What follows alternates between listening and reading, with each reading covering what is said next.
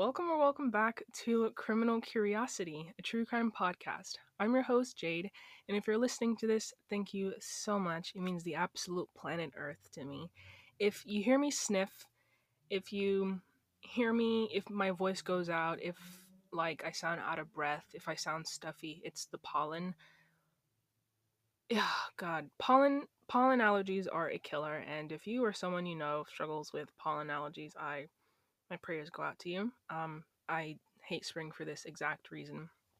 I was going to record yesterday, but my voice was like, like every second, so I just really couldn't. Also, that, that sounded like a dog. But anyway, today we are going to be talking about the murder of Michelle Martinko, who was murdered in a mall parking lot and was solved thirty-nine years later, thanks to D N A phenotyping.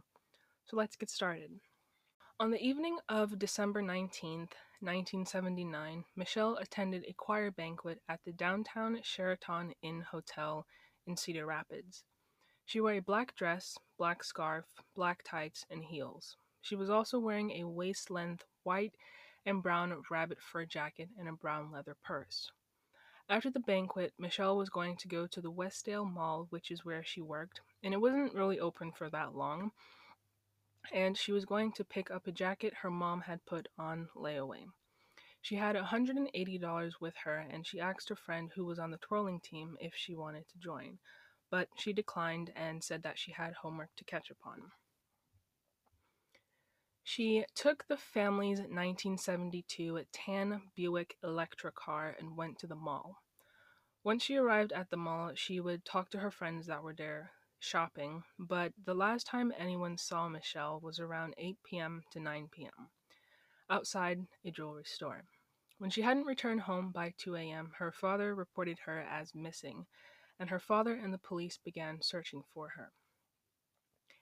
At around four a.m., the police found the family's car in the northeast corner of the parking lot near a JCPenney. Michelle was found inside, slumped over the passenger side of the car. She had been stabbed twenty-nine times in the face, neck, and chest. Her hands showed that she had defensive wounds, which means she put up a fight against her killer. There was no blood outside the car, so the police said that Michelle was killed inside the car. The murder weapon wasn't recovered, and the medical examiner said that it was a sharp, pointed object, but they weren't sure that it was a knife, because they really couldn't determine the size of, like, stab wounds, I guess, and they couldn't, like, directly point it to a specific knife. The killer left no fingerprints, which led police to believe that whoever did this was wearing gloves. Police weren't sure the gender of the killer, but they were leaning towards a male. No cash was taken from Michelle's purse, so police thought it wasn't a robbery. She was wearing all of her clothes, and there was no sign of sexual assault. And based on where she was stabbed and the number of stab wounds, police described the crime as personal in nature. Some rumors began to circulate. Some people thought that Michelle was receiving harassing phone calls in the days leading up to her death, but police couldn't really prove that it was true or false. Another rumor was that Michelle was killed days after they originally located her body, and police said that that, that rumor was false. The family started to look into Michelle's ex-boyfriends, but with D N A, they were ruled out as well. Five months later, controversy arose. A woman was driving in the mall parking lot on December twentieth, nineteen seventy-nine. She went to locate her daughter, who had gotten off work at the mall and was having car troubles. She said that she was driving through the parking lot. She did see Michelle's car and another car parked next to it. Michelle's door was open, and a man was standing in the front door. The woman passed that information to the daughter of the Public Safety Commissioner, thinking that the information would be passed on to the authorities, but it never happened. The woman called the police months later, asking if they looked into what she saw, and the police were told that they have no idea what she's talking about. They never received that information. They thought about charging the commissioner with failure to pass along the information to them, but charges were never filed. On June nineteenth, nineteen eighty, police released a composite sketch of the man believed to be the killer. They put two witnesses under hypnosis. The witnesses described the man as a white man, late teens to early twenties, about six feet tall, one hundred sixty-five to one hundred seventy-five pounds, with brown eyes and curly hair. The police interviewed about thirty people under hypnosis, and the police even brought in psychics. As the investigation went on, the police department begged anyone with information to come forward and even offered a ten thousand dollars reward to anyone that had information. Michelle's father, Albert Martinko, filed a lawsuit against the owners of the Westdale Mall, arguing that they failed to provide reasonable security the night she was murdered. The Iowa Supreme Court ruled in favor of the Westdale Mall. In nineteen ninety-five, her father, Albert, passed away, and in nineteen ninety-eight, her mother, Janet, passed away. twenty-seven years later, in two thousand six, there was another break in the case. The Cedar Rapids Police Department received a tip, but this tip went nowhere. An officer who was reviewing the case files found what he thought was the killer's blood on Michelle's clothing. twenty-seven years later. Like, that's absolutely crazy. So with this blood, they were able to build a partial D N A profile, and it was determined that fewer than one in one hundred billion people would match that D N A. And the world's population is seven point six billion, so if it was a match, it would one hundred percent be the person that they're looking for. The results were entered into the Combined D N A Index System, also known as CODIS, but no match was found. Michelle Martinko was born on October sixth, nineteen sixty-one in Cedar Rapids, Iowa. She was the youngest daughter to her parents Albert and Jeanette Martinko. Michelle was a senior at Cedar Rapids Kennedy High School in nineteen seventy-nine. She was a very smart girl and a very talented girl. She was part of the twirling squad her sophomore year of high school and sang in the Kennedy's Woman Choir in and theater productions. She didn't have really a lot of close friends because it was speculated that a lot of people were jealous of her looks and the way that she dressed. She had plans to attend Iowa State University and to study interior design. They decided to test the D N A against many of the original suspects, but there were still no matches. Out of more than eighty potential suspects over the years, more than sixty were cleared. Eleven years later, using the same D N A, police hired the Parabon Nano Labs in Virginia, and they specialize in D N A phenotyping. And the Parabon can predict someone's phenotype, including their physical appearance and biographic ancestry, just by using their D N A. I looked up some of the cases that they solved and like the pictures of like the suspect and then their actual real life picture, and it's absolutely insane how they get it like one hundred percent spot on. The police really had no leads in the beginning, so they turned to the public asking them if they know anything to please come forward. More than two hundred people responded, telling the police all types of information relating to the case. They interviewed dozens of people and using a polygraph test to clear some people. One of the people questioned was a young man who said to be following women around and touching the mannequins in an inappropriate way, but it seemed like he had nothing to do with the case, so they ruled him out. They turned to another man as the prime suspect. The month before, he broke into a home in the area, sexually assaulted a woman, and threatened to kill her children. He denied all accusations of being involved with Michelle's murder, and it was proven to be true when D N A evidence was tested. Parabon generated a photo using the D N A from two thousand six. It was a white male, blonde hair, and blue eyes, which was different from the original composite sketch done by hypnosis in nineteen eighty. The company included a photo of what he would look like now from nineteen seventy-nine to two thousand seventeen, so they added wrinkles and a receding hairline. A press conference was held, and the photos were released to the public.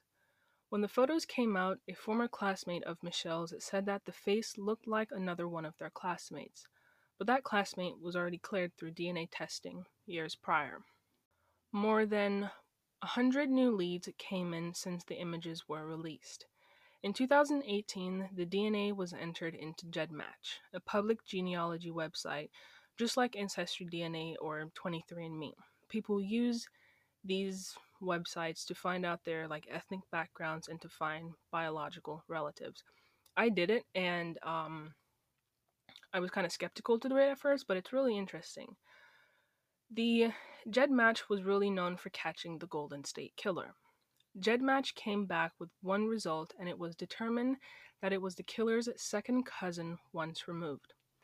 They then started a family tree, using the female's fourth set of great-great-grandparents, claiming that the killer was most likely a descendant of one of those couples. They were able to obtain D N A from two of the branches of the family tree, eliminating those and focusing on the other two. A Cedar Rapids police officer contacted a family member from the third branch in the family tree. A D N A test was done, and it was confirmed that this person was first cousins with the killer. They were able to narrow their suspect list down to three brothers who grew up in Manchester, Iowa. All three brothers were brought in for questioning and put under surveillance. Two of the brothers were eliminated through D N A testing. On October twenty-ninth, two thousand eighteen, Jerry Burns didn't give up his D N A voluntarily. During questioning, he drank a few cans of soda with a straw. After he was released, police collected it and tested it for D N A on Michelle's clothing, and it was a match. On December nineteenth, two thousand eighteen, two investigators went to question Jerry Burns at his business in Manchester, Iowa. They asked him for a sample of his D N A, and he refused. But they had a search warrant, so he really had no choice but to give them a sample. During questioning, he showed little to no emotion. He claimed he didn't know Michelle. When they asked if he killed anyone on December nineteenth, nineteen seventy-nine, he kept saying, "Test the D N A." When the D N A sample was tested, it came to match the blood sample at the crime scene. When he was told that he was being arrested for murder, he showed no emotion. He was arrested on December nineteenth, two thousand eighteen, exactly thirty-nine years after Michelle was murdered. The original trial was set for October fourteenth of two thousand nineteen, but the defense asked for more time to gather witnesses and evidence. The trial officially began on February twelfth, twenty twenty. The defense argued that the evidence in the case had been mishandled, saying that different types of clothing shouldn't have been placed in the same bag together. Prosecutors brought in a criminologist, and the criminologist said that when it comes to storing evidence, it's not the wildest thing to ever happen. Jerry Burns had no alibi for the night of Michelle's murder. The defense argued that Burns had been to the mall before, and maybe his D N A transferred to Michelle that way. That maybe Michelle brushed up against something that he already touched, which didn't really make sense in the court. It's kind of like a petty excuse, like a random thought that doesn't go anywhere. Prosecutors played the video of the police interviewing Burns, in which he denied being at the crime scene and couldn't explain how his D N A had been found at the scene. They also played another part of the video where Burns questioned whether he could mentally block out the murder, not remembering that he did it at all. Which is crazy, because here you are saying you don't know her, you weren't at the scene, and you have no idea how your D N A got there, but at the same time, you say you could have done it and mentally block the murder out of your head. This man had no emotion when they arrested him and told him that his D N A was found at a crime scene from nineteen seventy-nine, and that he's being arrested for murder. You best believe that if it was me, I would literally poop my pants. You knock on my door and tell me that my D N A is at a crime scene from nineteen seventy-nine and I'm being arrested for murder? Yeah, I would most definitely poop my pants or have a heart attack. That, I feel like those things only happen in movies, but not Jerry. Jerry literally showed no emotion. On February twentieth, twenty twenty, after three hours of deliberation, the jury found sixty-six-year-old Jerry Burns guilty of first-degree murder of Michelle Martinko. At the time of the murder, he would have been twenty-five years old. Iowa, they have this law that says that anyone that is convicted of first-degree murder must serve a life sentence with no possibility of parole. After he was found guilty of murder, some suspicions started rising. His wife supposedly died of a suicide in two thousand eight. Some people questioned if it was actually suicide or not. Secondly, his cousin vanished on, get this, on December nineteenth, two thousand thirteen, thirty-four years after Michelle was murdered. Even though they are just thoughts, you know, there's no, like, evidence or facts to, you know, support it, the police had no reason to suspect Burns in either of the cases. Michelle's sister and her husband were interviewed, and they said, quote, "Closure isn't necessarily what we feel. More than anything, it's justice," end quote. Janet, Michelle's sister, was twelve years older than her, and she said the most heartwarming thing was hearing Michelle's friends take the stand and share their memories of her. Again, my eyes are just getting watery once again. Jerry Burns had a very distinct scar, one that was assumed to be left by Michelle when she was fighting for her life on the night of December nineteenth, nineteen seventy-nine. Michelle definitely is a fighter, and the chances are that if she didn't fight so hard, there would have been no evidence of the killer's D N A left behind. Janet's husband says, quote, "In other words, Michelle caught her own killer," end quote. Ugh, my eyes are watering again. Michelle sure is a fighter. And yeah, like, like, um, Janet's husband said, she most definitely caught her own killer. Something I wondered, and something so many people wondered, is the events leading up to her death. Jerry Burns really isn't giving up any piece of information. He says he didn't do it, then he says he blocked the murder out of his head. Michelle's family now know who killed their loved one, but they probably will never know why she was killed. Like, what was the reason for taking such a young, beautiful girl away that had her whole future ahead of her? There was no evidence, really, to say that Jerry knew Michelle. Um, so, like I said, there's, like, what was the motive for killing her? Um, this case was solved thanks to GEDmatch, which I find absolutely crazy how powerful technology and D N A has into solving so many cold cases. Since April of two thousand nineteen, GEDmatch has been able to solve fifty-nine cold cases, and they're still working on more.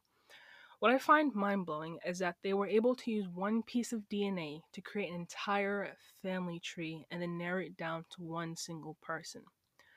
Also, I will have a link down below in the description of people that have been caught using the GEDmatch, such as the Golden State Killer, and you can see other cases just like this one.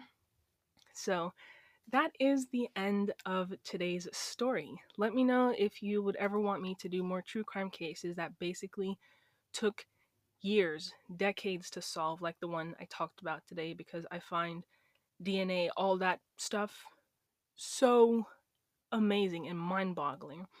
I would love to know what you guys think, so thank you so much for listening. Stay tuned for next week's episode that comes out every Thursday.